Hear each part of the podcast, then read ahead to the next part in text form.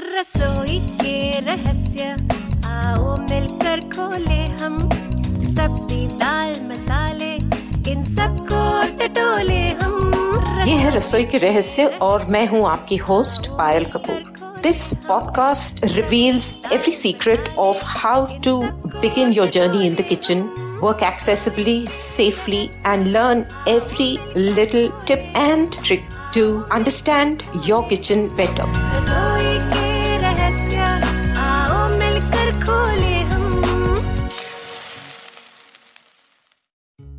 नमस्कार, रसोई के रहस्य के इस एपिसोड में आप सबका स्वागत है। वेलकम टू रसोई के रहस्य third episode in the methods of cooking series आज हम एक बहुत ही बेसिक और बहुत ही इंटरेस्टिंग मेथड ऑफ़ कुकिंग को डिस्कस करने वाले हैं। It's again moisture based it's moist cooking as it's called तो आप समझ गए होंगे कि ये पानी में बुलबुलों की कहानी है basically so it's a story of bubbles in water ये हमारी बहुत ही सिंपल और रोज़मर्रा की ज़िंदगी में इस्तेमाल होने वाला मेथड है.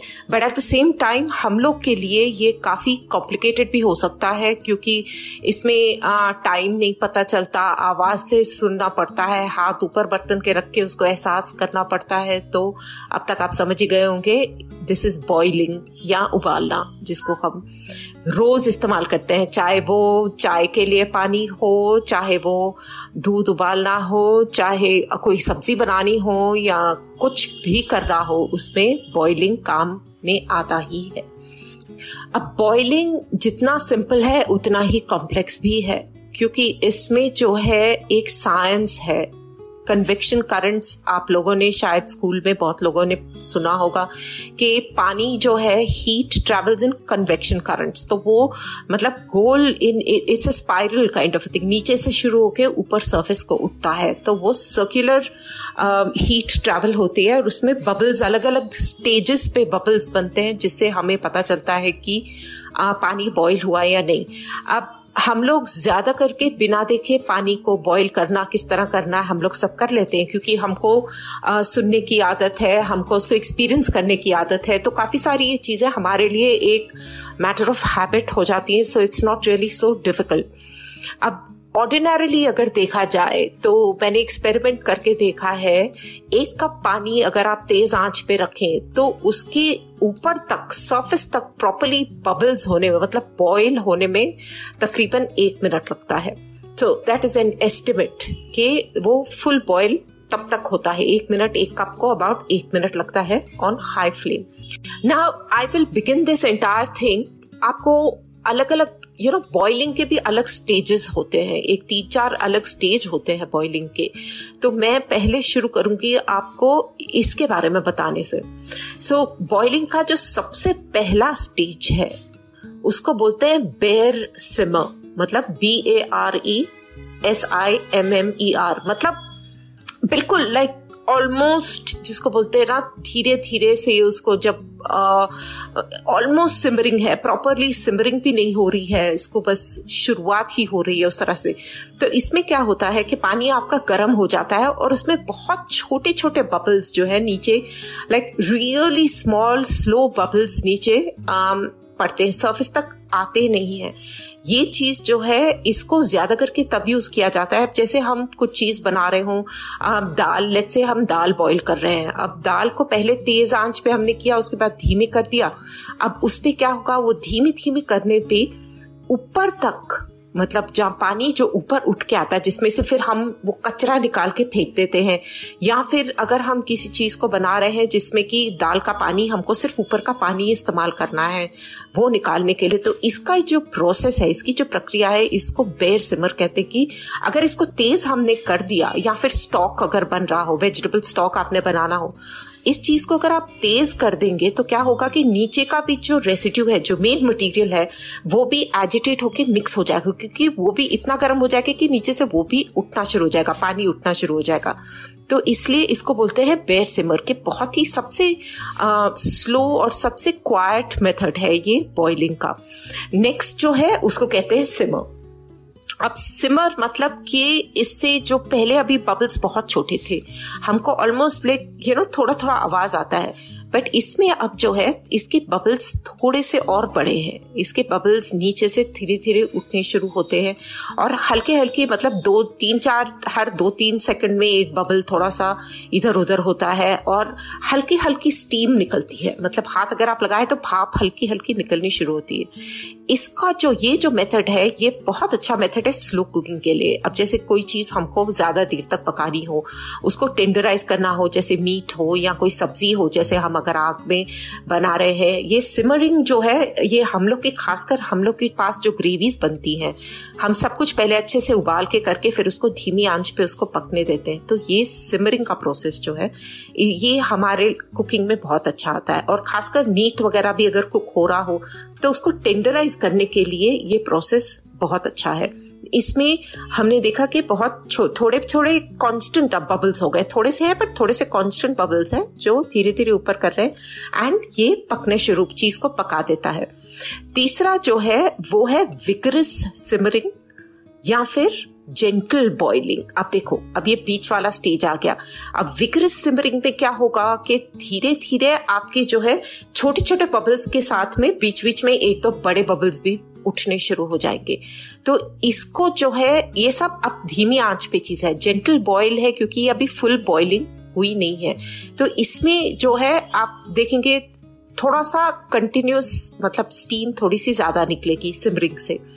और थोड़ा थोड़ा जैसे बबल छोटे बबल्स उठेंगे, फिर एक दो बड़े फुटक फुटक करके बबल्स उठेंगे। तो ये जो है, इसमें ये बेसिकली जब हम कोई सॉसेस बना रहे हों, या हम कोई चीज़ रिड्यूस कर रहे हों तो उस चीज़ में ये काफ़ी काम आता है। क्योंकि अगर यही हम, या फिर हम जैसे मसाला बना रहे हों, किसी चीज़ का, प्याज, टमाटर का मसाला बनाकर हम, लेकिन अगर तेज आँच पे कर दिया तो बहुत ज़ोर से सब तरफ़ से फूटेगा और इधर उधर फैलेगा। लेकिन इसमें क्या होगा कि थिकनिंग होगी धीरे धीरे पानी धीमे धीमे उसके अंदर जो लिक्विड है, वो सूखेगा। और अपना व्हाइट सॉस वगैरह या ब्राउन सॉस बनाए या कुछ इस तरह के पास्ता सॉस वगैरह बनाए तो इस मेथड से। सो so, ये सब चीज़ क्या करेगा? वो सब चीज़ को मिक्स भी करेगा but at the same time एक जेंटल बॉइलिंग मेथड में ये अब चीज़ को पकाएगा। अब हमारा चौथा जो है, वो है बॉइलिंग ये अब यहाँ पर आकर प्रॉपर बॉइलिंग शुरू होगी बबल्स थोड़े और बड़े होंगे बबल्स नीचे से ऊपर उठेंगे। सो so, नीचे से खूब ज़ोर ज़ोर से बबल्स होने शुरू हो जाते हैं और उठ के सरफेस पे आकर फूटते हैं। आपको ये आवाज़ आएगी साइड पे से जैसे ऊपर को सरफेस को आएँगे तो हम लोग को पता है कि हमारे बर्तनों में साइड्स पे आवाज़ आनी शुरू हो जाती है। तो ये जो है हम हर तरह की चीज़ों के लिए यूज़ करते हैं, सब्जियों के लिए यूज़ करते हैं अपने और भी मीट्स वगैरह कुछ भी पकाना चाहें, हम सब इस सब के लिए बॉइलिंग तो हम तो इसमें अब ये बबल्स जो है और कॉन्स्टेंटली बड़े बबल्स हैं कॉन्स्टेंट बबल्स हैं and they come at break on the surface और स्टीम जो है आपकी कंटिन्यूसली स्टीम अब ज़्यादा स्टीम राइज होगी। आप अगर हाथ लगाएँगे तो आपको रेगुलर भाप नज़र आएगी। और पता क्या है कि टेम्परेचर नीचे से उठता है। गर, गर्मी नीचे से उठकर it comes and breaks at the surface ऊपर का जो टेम्परेचर है पानी का वो सबसे आखिर में गर्म होता है। तभी आप अगर हाथ लगाएँ, कभी अगर गलती से प्लीज़ हाथ मत लगाइएगा but I am just saying कि अगर आप करें तो आप देखेंगे कि सबसे नीचे जो है, सबसे गर्म पानी होगा और ऊपर जो है। अब जैसे आप सोचे, आप नहाने का पानी मिला रहे हो, आप ठंडा और गर्म पानी मिला रहे हो तो नीचे में आपका पानी गर्म रहेगा और फिर वो ऊपर को उठेगा। तो उस तरह से ऊपर का सरफेस आपका ठंडा रह जाएगा कभी कभी जब तक आप नीचे से हाथ डाल के पूरी तरह से मिला ना लें। दैट इज़ वैसे तो hot water rises and cold water sinks तो इस तरह से दिस विल हैपन अब पांचवा जो है सबसे important is the rolling boil rolling boil का मतलब कि गड़गड़ गड़गड़ गड़गड़ करके आपको बड़े बड़े बबल्स कॉन्स्टेंटली खूब सारी भाप के साथ में ये उठते रहेंगे। और रोलिंग बॉयल का हम डिफ्रेंशिएट बॉयल और रोलिंग बॉयल में क्या फ़र्क है? बॉयल में ये है कि आपके बबल्स कांस्टेंट होंगे, लेकिन आपके बबल्स कंपैरेटिवली जेंटल होंगे कि आपने लेट्स से कोई सब्ज़ी डाली बॉईल करने के लिए, आपने सब्ज़ी the minute you drop the sabzi in it boiling जो है, वो पानी दो मिनट के लिए थम जाएगा बॉयल होना और फिर से बॉयल होना शुरू होगा रोलिंग बॉयल का ये है कि वो बॉइलिंग बहुत ही एग्रीवेटेड बॉइलिंग है, बहुत कंटिन्यूस और ज़ोर ज़ोर की बॉइलिंग है, जो कि कंटिन्यूसली चलती रहेगी। एंड आप चाहे उसमें सब्ज़ी डालें या उसको चम्मच से हिलाए करें ये बॉइलिंग उसी यू um, नो उसी अग्रेशन के साथ उसी एक्टिविटी लेवल के साथ वो होती रहेगी। तो इसीलिए ये हम लोग यूज़ करते हैं ब्लांचिंग क्योंकि अगर इसमें सब्ज़ी डाली और निकालना हो हमको एक मिनट में डेढ़ मिनट में दो मिनट में अगर निकालना हो तो वो आसानी से निकल जाती है। तो इसलिए rolling boil is also use for vigorous cooking तो ये हमारे मेन जो है, हमारा बेस है टू अंडरस्टैंड बॉइलिंग एंड ये अलग अलग लेवल्स हैं आपके बॉइलिंग के. अब सिंस हमने साइंस देख लिया बॉइलिंग का अब अगला है कि what are the benefits of boiling हम बॉइलिंग क्यों करते हैं? बॉइलिंग एक बहुत ही सिंपल और बहुत ही इजी और बहुत ही हेल्दी मेथड है कुकिंग का। दिस इज़ बिकॉज़ इसमें जो भी हम सब्ज़ी डालें या आप मीट डालें या जो भी चीज़ आप डाल के उसके अंदर आप पकाते हैं तो वो पानी के अंदर ही उसका न्यूट्रिशन जो है, उसके अंदर पानी के अंदर ही रह जाता है। और वो न्यू, पका भी देता है and at the same time अगर वो पानी आप इस्तेमाल करें अपनी सब्जियों वगैरह में या अपने बाकी कुकिंग में तो उसके न्यूट्रिएंट्स उसमें ही रह जाते हैं। बट इस इसमें एक दो चीज़ों का ध्यान रखना बहुत ज़रूरी है कि आप जब बॉइलिंग करें तो आप इंश्योर करें कि ये पानी जो है इसका फेंके नहीं।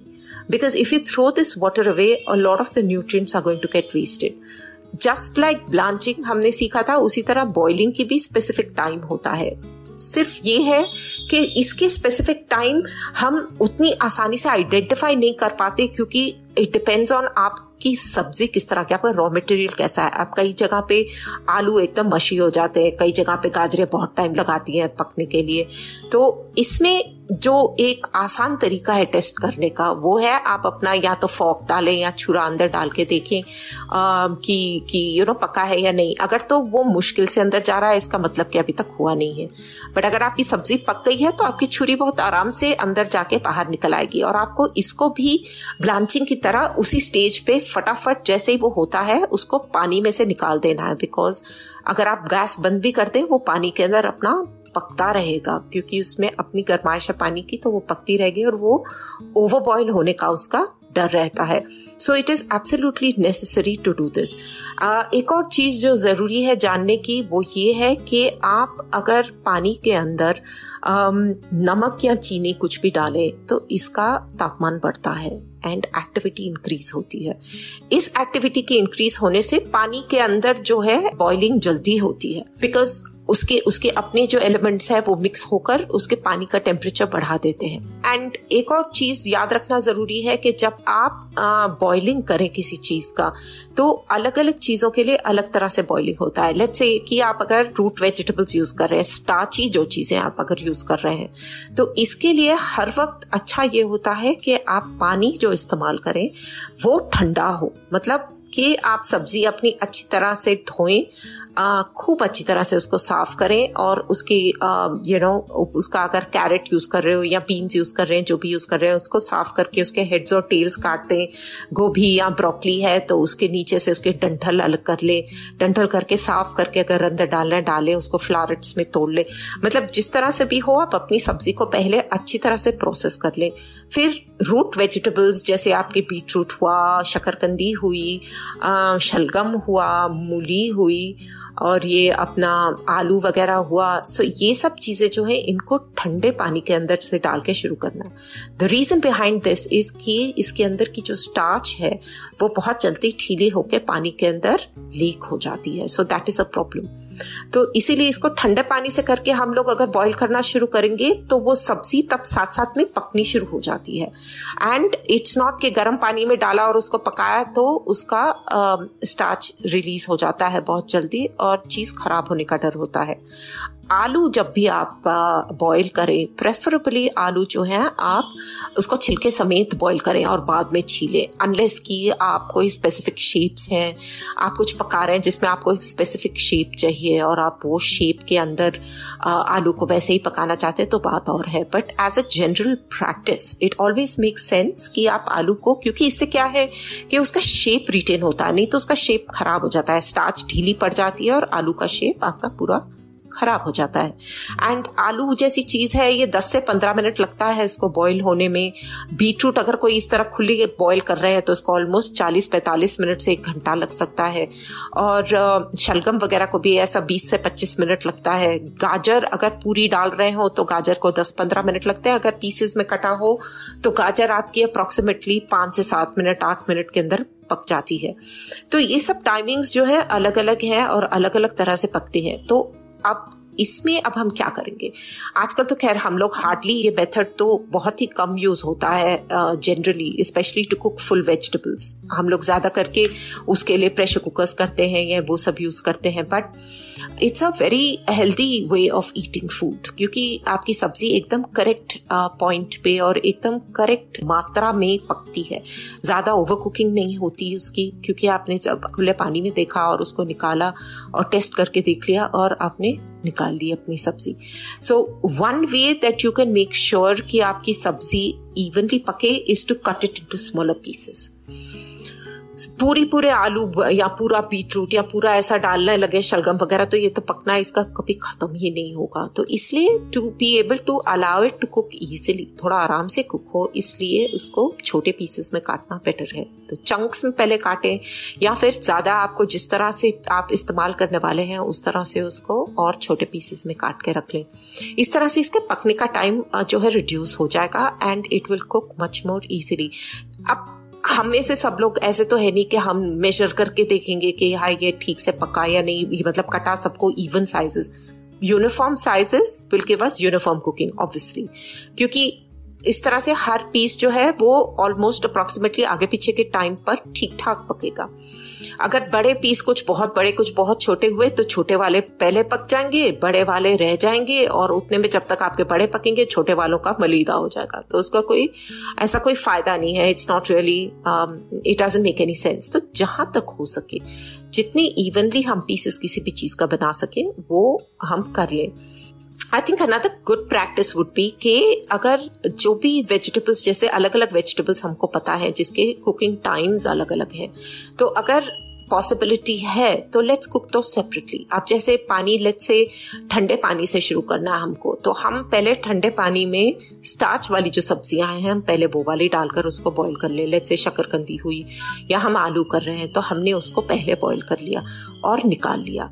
उसके बाद में उसी पानी के अंदर आपका अगर यू नो क्योंकि अब वो तब तक वो पानी खोलना शुरू हो जाएगा। तो उस खोलते हुए पानी के अंदर हम दूसरी सब्ज़ियाँ डाल सकते हैं जिसको हम पका सकते हैं। तो इस तरह से स्टेजेस में भी हम अगर सिमिलर सब्ज़ियाँ, जिनके कुकिंग टाइम एक जैसे हों, अगर हम करें तो हमको ये चीज़ मतलब ना ही हमारी एनर्जी वेस्ट होती है, ना ही टाइम वेस्ट होता है, ना ही पानी वेस्ट होता है। अनदर इंपॉर्टेंट थिंग इज़ कि आप जब भी सब्ज़ी पकाएँ तो इसको बॉइलिंग के मेथड में पकाएँ तो पानी बहुत ज़्यादा ना भरे, क्योंकि उसमें जो है आपके बहुत ज़्यादा जो अगर पानी हो तो वो न्यूट्रिएंट्स उतने ही ड्रेन हो जाते हैं और वो ख़त्म हो जाते हैं आपकी सब्ज़ी में से। तो इतना ही पानी रखें कि एक हाफ़ इंच के करीब आपकी सब्जियों के ऊपर, आपकी सब्ज़ियाँ एक लेवल पे हो, एक लेयर पे हो, और उसके ऊपर एक अबाउट आधा इंच अगर पानी हो तो बस उतना पानी काफ़ी है, क्योंकि उतने में आपकी सब्ज़ी बॉईल हो जाएगी, फिर वो जो बचा हुआ पानी होगा। आपने अगर ड्रेन करना हो तो उसको ड्रेन करके आप उसको सूप में यूज़ कर सकते हैं आप उसको किसी सॉस में यूज़ कर सकते हैं या आप कोई करी ग्रेवी बना रहे हैं उसके अंदर यूज़ कर सकते हैं किसी में भी आप यूज़ में उसको ला सकते हैं। Like this Sochcast tune in for more with Sochcast app from the Google Play Store another thing is कि कई बार जब आपको ज़्यादा सब्ज़ी अगर बॉईल करनी हो लेट से तो उसके अंदर आ, आप एंड जहाँ पर आपने पानी वो निकाल देना है, आपको पानी बॉईल करके निकालना है और क्वांटिटी ज़्यादा है, इसमें आप क्या करें? बाकी सब्ज़ियाँ जो है, आप जैसे हमने ब्लांची करी थी, वैसे ही पानी को पूरी तरह से खोला ले। मतलब उसको फुल बॉईल पे ला ले पानी को। उसके अंदर नमक डालेंगे तो मैंने पहले ही बताया, उसका तापमान जल्दी बढ़ेगा। तो उसको करके then you drop your vegetables in it ना, अगर सब्ज़ियाँ बहुत ज़्यादा हैं तो पूरी सब्ज़ियाँ इकट्ठी ना डालें, क्योंकि उसमें पकने में फिर उतना ही मतलब इवन कुकिंग नहीं होगी। होगी उसकी। थोड़ी थोड़ी करके सब्ज़ियाँ डालें। बर्तन आपके बर्तन के हिसाब से ज़रूरत से ज़्यादा उसको नहीं भरें। क्योंकि आप अगर उसको बहुत ज़्यादा भर देंगे तो उसको जगह नहीं मिलेगी ठीक से पकने की। और बीच बीच में हिलाने में कोई हर्ज नहीं है। लेकिन वो फिर अगर उसको जगह नहीं मिलेगी तो आपकी इवनली सब्ज़ी पकेगी नहीं। तो इट्स अ गुड आइडिया कि छोटे बैचेस में सब्ज़ियाँ डालें, थोड़े में डालें। एंड इसमें जो आप, जब सब्ज़ियाँ आप डालेंगे तो जैसे मैंने आपका कहा फुल बॉयल है तो उसके अंदर पहले सब्ज़ी डालेंगे तो पानी, दो मिनट पानी का टेम्परेचर एक मिनट भर जो है कम होगा। फिर उसके बाद वापस बढ़ना शुरू होगा। तो इस टाइम पर आप जब आपका, अगर आपने इसको हाई पे रख के आपने उसको ढक्कन डाल के पकाया तो क्या होगा? वो पानी उबल उबल के बाहर आना शुरू हो जाएगा।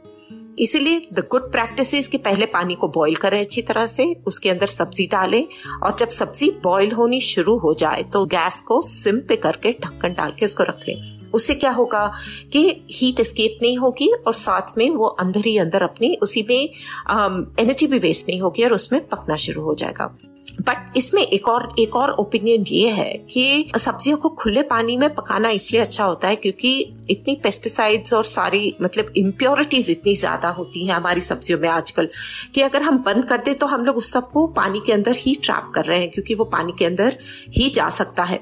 तो कई चीज़ें जैसे गाजरे वगैरह हैं, अब बोलते, कई लोग बोलते हैं कि बॉइलिंग में न्यूट्रिशन खत्म हो जाती है बट आपको पता है कि जो कैरेट में जो कैरेटेनॉइड जिसको बोलते हैं कैरेटेनॉइड बोलते हैं उसकी जो न्यूट्रिएंट है तो उसको वो, उसकी मात्रा जो है बॉइलिंग से बढ़ जाती है। So it it actually increases rather than decreasing तो उस तरह से हम आ, कई चीज़ें हैं कैरेट्स हैं या फिर आलू वगैरह भी है। जैसे कि उसको इट्स नो हर्ज नहीं है कि आप उसको खुले खोलते हुए पानी में चलते पानी में अगर उसको बॉईल करें। That is also all right उसमें भी कोई खराबी नहीं है क्योंकि बोलते हैं उसकी जो एसिड्स होते हैं जो इम्प्योरिटीज होती है वो स्टीम के साथ में उड़ जाती है। तो you can use both the methods अब these are root vegetables and things like that, जो tough थोड़ी vegetables हैं। now come our delicate vegetables that are the greens हम लोग को हर टाइम पे ये चिंता रहती कि हमारी ग्रीन्स खराब ना हो जाए। ग्रीन्स को पकाने के लिए खोलता हुआ पानी और थोड़ा सा टाइम जैसे हम ब्लांच कर रहे हैं, उससे थोड़ा सा ज़्यादा टाइम लगता है। इसको जो हम ब्लांचिंग में हम मुश्किल से थर्टी सेकेंड्स वन मिनट वगैरह लगाते हैं, यहाँ पर ग्रीन्स को पूरी तरह से पकाने के लिए दो से तीन मिनट चार मिनट भी लग जाते हैं। अगर ग्रीन्स ज़्यादा और आपको लगे कि आपको you want to cover it लेकिन इसको ग्रीन्स को कहा जाता है बिल्कुल भी कवर नहीं करना। बिकॉज़ ग्रीन्स को आपने कवर किया तो उसको क्लोरोफिल जो उसका ग्रीन पिगमेंट है, वो पिगमेंट उसका खराब हो जाता है और ग्रीन्स आपके डिस्कलर हो जाते हैं। तो वो तो डिस्कलर हो जाए तो एक बहुत ही भद्दा सा है, जो इतना सुंदर ग्रीन रंग हो जाता है, वो ग्रीन ग्रे एक अजीब सा उसका रंग फिर हो जाता है। तो उसमें जो है आपको आपकी सब्ज़ी अच्छे बनने के बजाय खराब ही हो जाती है। तो इसमें भी अगर आप थोड़ा सा नमक डालें तो उसका रंग और तेज होता है। ग्रीन को भी इसको निकाल के ठंडे पानी में डालें और उसका रंग बरकरार रहता है। एंड ये भी कहा जाता है कि आप उसमें सोडा थोड़ा सा डाल सकते हैं लेकिन सोडा डालने से आपको पता है चीज़ जो है नरम हो जाती है तो आ, ग्रीन जो है जरा मशी हो जाएगी आपकी एंड सोडा किसी में भी आप सब्ज़ी में पकाने में डालेंगे तो वो उसका जो है ना टेक्सचर थोड़ा सा बदल जाएगा। It will become really mushy and not very nice तो उसको पकाने के लिए आ, बेटर है कि आप ना ही इस्तेमाल करें। आ, बर्तन आप जो इस्तेमाल करेंगे ढक्कन वाला हो तो अच्छा रहता है क्योंकि जल्दी उसमें पकता है। आप एक बार इसीलिए कहते हैं कि सब्ज़ी को बहुत अच्छी तरह से धो ले छिलका निकाल ले धो ले छिलके समेत कर ले धो ले और आ, करके फिर उसको बॉईल करना शुरू करें ढक्कन से। या फिर अगर खुला पानी में करना चाह रहे हो तो आप खुले पानी में भी इसको कर सकते हैं। तो ये सब तो कुकटॉक पे हो रहा है। मतलब गैस स्टोव पे हम लोग कर रहे हैं। हमने रूट वेजिटेबल्स किए हमने ग्रीन्स किए। तीसरी जो चीज़ है, वो है माइक्रोवेव ओवन हम लोग सब कितना यूज़ करते हैं माइक्रोवेव ओवन हम लोग सब यूज़ करते हैं। माइक्रोवेव ओवन में भी सब्ज़ियाँ अच्छी तरह से बॉईल हो जाती हैं और एक लेवल पे बॉईल होती है। इसमें भी है, सब्ज़ियाँ आप अपनी अच्छी तरह से काट लें, उसमें सिर्फ़ उतना पानी डालें जितने की उसको ढकने तक की ज़रूरत हो। उसके ऊपर आप जो है या तो क्लिंग फ़िल्म वो पॉलिथीन का जो पेपर आता है स्टिकी पेपर जो आता है, वो डालकर आप उसको साइड में ऊपर से होल्स बना दे ताकि उसकी स्टीम स्केप हो जाए। वो आप कर सकते हैं। या दूसरी तरह, एक और चीज़ आती है, उसके ढक्कन भी आते हैं कईयों के, जिसमें कि ऊपर स्टीम होल्स बने हुए होते छोटे छोटे ताकि स्टीम स्केप हो जाए। Say about five minutes four to five minutes in the microwave अब जिस, कई कई माइक्रोवेव में लेवल कॉन्स्टेंट है लेकिन देर आर अदर माइक्रोवेव जिसके अंदर लेवल्स जो है हाई और लो होते हैं। तो ये पहले उसको लेवल को हाई कर लें और उसके अंदर डालें। इसको निकालने के टाइम पे you have to be extremely careful क्योंकि माइक्रोवेव में क्या होता है? पानी जब उबलता है तो वो पूरी जो हीटिंग होती है इट्स अनलाइक योर गैस के ऊपर जैसे मैंने कहा पहले नीचे पानी गर्म होता है उसके बाद में ऊपर उठ के आता है। इसमें माइक्रोवेव uh, की कुकिंग में वैसी बात नहीं है। माइक्रोवेव की कुकिंग में पानी एक ही दम में पूरा गर्म होता है। इसलिए आप जब उसको निकालें तो एक तो उसमें भाप बहुत भारी होगी। सेकेंडली आप अगर जब चम्मच या कुछ डालेंगे तो एकदम पानी सडनली आपको लगेगा कि सब कुछ गर्म हो गया।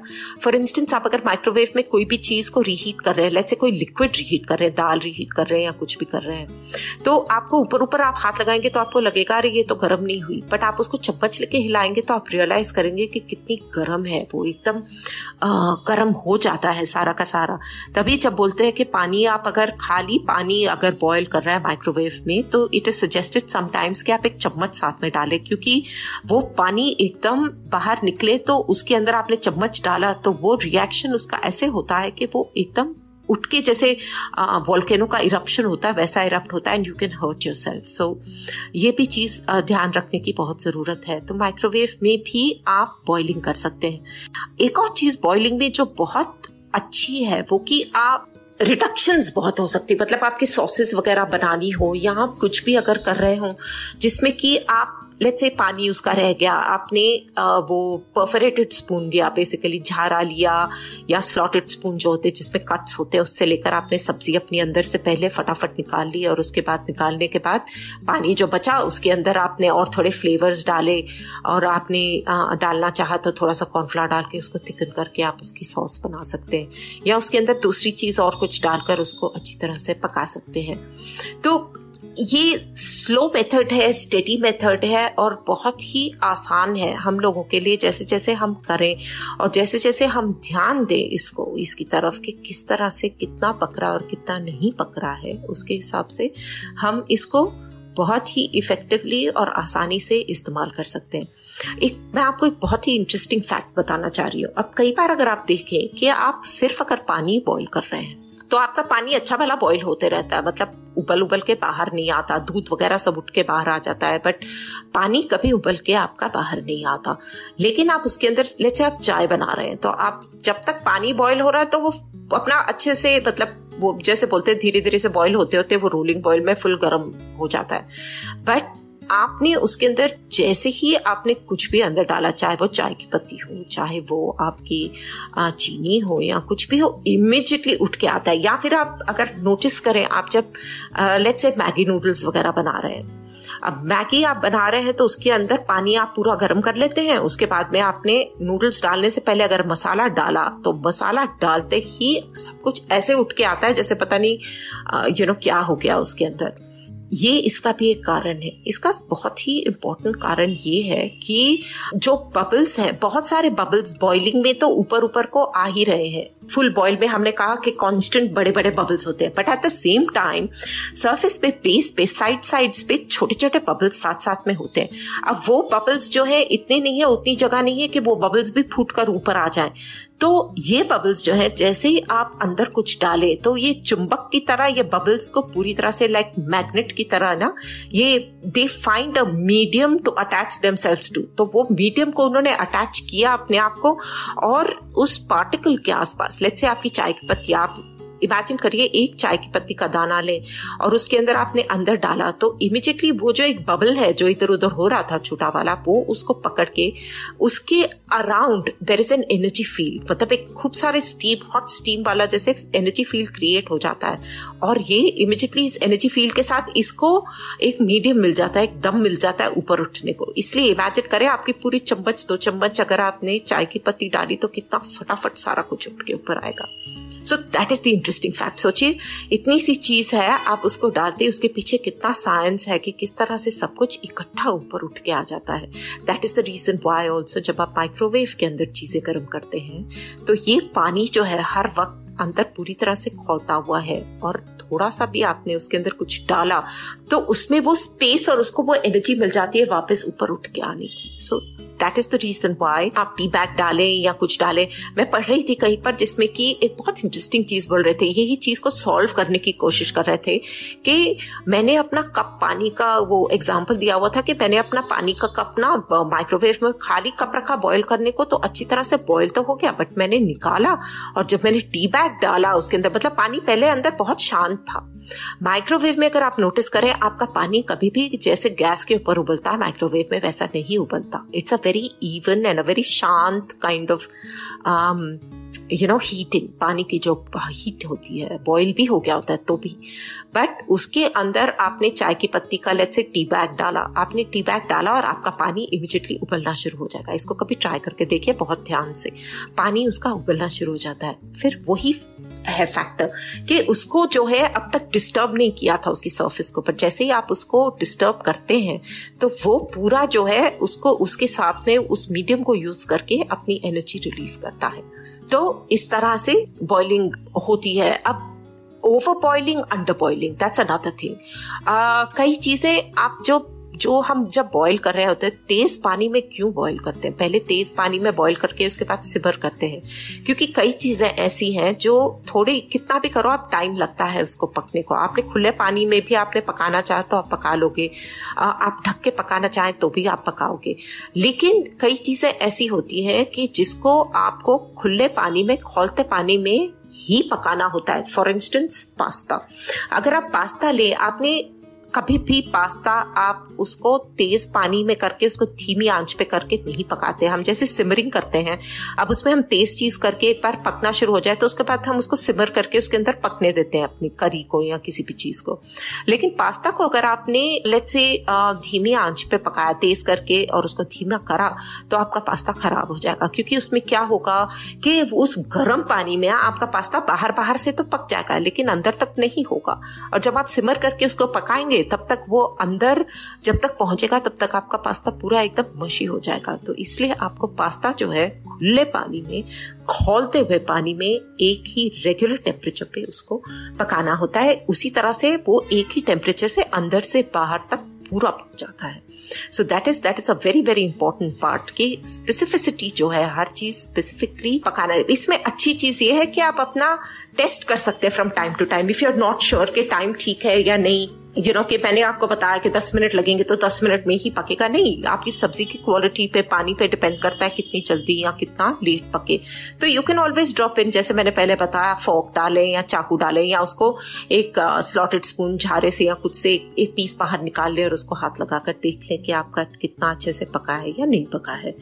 तो ये मोटा मोटा आपका रहा आपका basic information about boiling and इसको बहुत अच्छी तरह से यूज़ करें बिकॉज़ uh, बहुत ही यूजफुल मेथड है। हम लोग प्रेशर कुक करते हैं सब है ठीक है but this is an extremely healthy way of cooking खासकर ग्रीन्स वगैरह हमारी अच्छी रहे ग्रीन्स हमारी ब्राइट रहे हमारी सब्ज़ियाँ ब्राइट रहे तो इसमें this is a very nice way of cooking food as well अब एक और चीज़ जो एक्स्ट्रा इन्फॉर्मेशन मैं आपको देना चाह रही हूँ which is related to milk and boiling is a process called pasteurization अब पैस्चराइज हम जो दूध के हमारे पास जो पैकेट आते हैं, वो सब पैकेट्स जो आते हैं, वो पैस्चराइज मिल्क उसको कहते हैं। पैस्चराइजेशन का मतलब क्या है? लुई पैस्चर साइंटिस्ट थे, जिन्होंने जिनके नाम पर ये मेथड यू नो रखा गया इसको नाम दिया गया है। इसका मतलब बेसिकली ये है, ये एक ऐसी टेक्निक है, जिससे कि किसी चीज़ को बहुत ज़्यादा इमिजिएटली गर्म करके कुछ सेकंड्स में उसको ठंडा कर दिया जाता है। उससे क्या होता है कि बेसिक जो इम्प्योरिटीज होती है किसी चीज़ में, खासकर दूध, ये बहुत ज़्यादा दूध में यूज़ होता है। उसमें क्या होता है कि जो माइक्रो ऑर्गेनिजम्स होते हैं पैथजेंस होते हैं, या फिर वायरसेस या बैक्टीरिया होता है, वो इमिजिएट जो उसको हीट इंड्यूस की जाती है, उस हीट में वो मर जाते हैं काफ़ी सारे। एंड उसके बाद उसको एकदम एकदम से ठंडा कर दिया जाता है। तो वो उसकी स्टोरेज उसकी बेसिकली शेल्फ लाइफ बहुत उसका बढ़ जाता है उससे। सो so, इसमें अलग अलग मेथड्स होते हैं। तो मोस्ट कॉमनली यूज़ जो मेथड है उसमें क्या करते हैं? दूध को जो हमारे पास जो दूध आता है पैकेट्स में जो कि हफ़्ता दो हफ़्ता हम रख सकते हैं इसको फ्रीजर के अंदर या कुछ। इसके अंदर क्या होता है कि आपका सेवेंटी वन डिग्रीज में मतलब दूध को लेकर 71 डिग्रीज को इमिजिएटली 15 सेकंड के लिए बॉईल किया जाता है और उसको इमिजिएटली 40 डिग्रीज तक ड्रॉप कर दिया जाता है उसको। एंड उसको फिर स्टोर तब उसके बाद में पैक करते हैं। तो इससे जो है, इसकी शेल्फ लाइफ बढ़ जाती है बिकॉज़ इम्प्योरिटीज उसकी काफ़ी हद तक निकल जाती है। बट इसमें एक डिसएडवांटेज ये भी है कि इसको करने से काफ़ी सारे जो उसकी जो अच्छी प्रॉपर्टीज़ है, जो विटामिन है ए है डी है, उसका जो लैक्टोबैसिलस है लैक्टिक एसिड वगैरह है, वो भी कुछ हद तक डिस्ट्रॉय हो जाता है। इसीलिए आप अगर रियलाइज़ करें कि दूध कई बार, हम लोग जो लैक्टोज इंटॉलरेंट हो जाते हैं, जिनको दूध पीने से स्टमक की प्रॉब्लम होनी शुरू हो जाती है या गैस होती है या कुछ होता है। दैट ऑल्सो हैपन्स क्योंकि इसमें से ये सब चीज़ें निकल गई होती हैं। और तो इसको टू मेक इट डाइजेस्टेबल ये पैस्चराइज मिल्क के अंदर ये लोग साथ में कुछ सिंथेटिक चीज़ें भी डालते हैं so that the milk can be consumed and digest हो जाए। अब तभी तो अगर कच्चा दूध, अगर आप ले, कच्चे दूध में ये प्रॉब्लम नहीं होती। बट हर एक को कच्चा दूध मिलना इजी भी नहीं होता और हम लोग सब जाके कच्चा दूध ला भी नहीं सकते और हमको स्टोर करना पड़ता है। So that is basically the method of pasteurization for the sake of shelf life and to make the milk more consumable अब एक साथ में और एक तरीका जो होता है, वो है homogenized milk homogenize milk is what you get in your Tetra Paks वगैरह इसके अंदर जो हमको मिलता है। uh, तो इसमें क्या होता है? होमोजेनाइज दूध में ज़्यादा करके uh, टेट्रापैक्स में ज़रूरी नहीं है होमोजेनाइज एक्चुअली होता है। टेट्रापैक में और किस अलग अलग तरीके से होता है बट होमोजेनाइज मिल्क मतलब बेसिकली होमोजिनस मिक्सचर जिसका मतलब इवन है सब कुछ उसके अंदर। अब क्या होता है, अगर होमोजेनाइजेशन में जो जो दूध होता है, उसमें बेसिकली जो फैट्स होते हैं दूध के अंदर, उसके नेचुरल फैटी एसिड्स वगैरह होती है, मलाई वगैरह जो होती है, वो दूध के अंदर ही रह जाती है। अब नहीं तो क्या होता है, हमारा जो रेगुलर हम पैस्चराइज अगर मिल्क देखें, आप बॉयल करके दूध करें और दूध को अगर आप ठंडा कर दें तो ठंडा करने में क्या होता है कि आपका जो है मलाई पूरी जो है ऊपर जम जाती है और नीचे आपका दूध जो है स्किम्ड मिल्क मतलब बिना मलाई के बिना फैट के दूध रह जाता है। सो so, आपके दूध में से काफ़ी सारी प्रॉपर्टीज़ वो मलाई के साथ में खत्म हो जाती है। वेर एज होमोजेनाइजेशन में क्या होता है कि दूध जो है जो आप रेगुलर दूध अगर गाय का दूध या भैंस का दूध ले तो उसके अंदर ये सब जो प्रॉपर्टीज़ है इसकी जो फैटी एसिड्स वगैरह सब जो है और फैट जो इसका है उसके अंदर ही दूध के अंदर मिला हुआ होता है, ऐसे अलग नहीं होता। तभी उससे अगर आप कुछ चीज़ बनाए या आप अगर दही जमाए वगैरह तो वो बहुत इवनली और बहुत गाढ़ा जमता है बिकॉज़ उसमें से फैट अलग नहीं हुआ है। फैट उसके अंदर ही है जिसकी वजह से आपका दूध बहुत अच्छी तरह से दही बहुत अच्छी तरह से जमता है। तो ये कुछ कुछ चीज़ें मेरे को लगा बहुत ज़रूरी थी हम लोग को सबको जानने की और बहुत इंटरेस्टिंग लगी मेरे को जब मैं पढ़ रही थी। तो मुझे ये सब चीज़ें बहुत इंटरेस्टिंग लगी, इसलिए मैंने सोचा ये हम सबको मालूम होना चाहिए for our regular consumption and for you know our regular use I hope आप लोग को इससे फ़ायदा मिला हो और आप बॉइलिंग जो है as a method of cooking इस्तेमाल कर पाएँगे more confidently and as usual मैं अवेलेबल तो हूँ ही इन एनी केस आपके सवालों का जवाब देने के लिए. हमारे साथ डिस्कस करिए, हम लोग को सोशल मीडिया पे फॉलो करिए, हमारे यूट्यूब चैनल पे हमको लाइक करिए और सब्सक्राइब ज़रूर करिए और अपने कमेंट्स यूट्यूब पर और पॉडकास्ट पर डेफिनेटली छोड़िए. हमारे सोशल मीडिया फेसबुक पेज है हमारा और इंस्टाग्राम है। इसी नाम से रसोई के रहस्य R A S O I K E R A H A S Y A तो आप हमसे जुड़े रहिए और बातें करते रहिए हर वक्त, क्योंकि आप लोग जैसे जैसे हमको बताएँगे, आपको क्या पसंद आया और क्या नहीं पसंद आया और आगे और क्या जानना चाहते हैं। So it makes it easier for me to be able to decide और आपको जो इन्फॉर्मेशन ज़रूरी है, अपनी तरफ़ से तो मैं दूँगी ही। आपकी तरफ़ से और जो भी आप सुनना चाहें, हमें ज़रूर बताइए।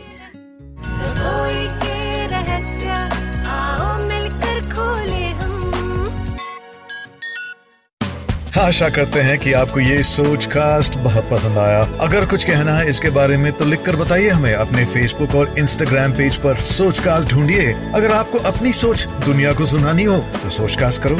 सोच कास्ट